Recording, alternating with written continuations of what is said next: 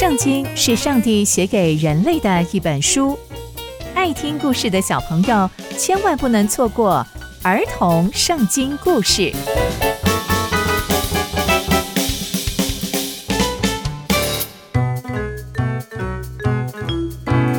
各位亲爱的大朋友、小朋友们，大家好，我是佩珊姐姐。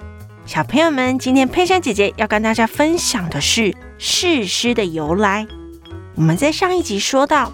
以色列百姓对于上帝交代给他们的命令，都会自己打折扣。在约书亚被上帝接走之后，以色列百姓更是变本加厉。那士师又是谁呢？那接下来又会发生什么样的事情呢？让我们继续听下去吧。约书亚在去世之前，特别叮咛以色列百姓。一定要把上帝的话牢牢记住，不要得罪上帝，还要常常亲近上帝。但小朋友们，以色列百姓并没有这样做，还做了很多很多上帝不喜欢的事情。更严重的是，以色列百姓还去拜别的假神，所以上帝就非常非常的生气，因为上帝非常爱以色列百姓。但他们却不愿意听上帝的话，而跑去拜别的假神。于是上帝就对以色列百姓发怒，把他们交在仇敌的手中。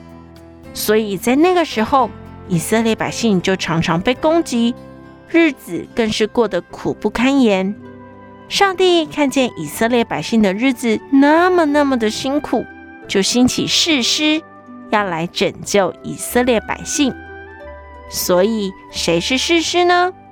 就是上帝兴起的人，要来拯救以色列百姓哦。上帝与士师同在，所以士师就帮助以色列人脱离那些攻打他们的人。但以色列百姓还是不听上帝的话，也不听士师的话。在那个时候啊，上帝兴起了好多位士师哦，他们的故事都写在圣经里面哦。就让我们慢慢的来聆听士师的故事。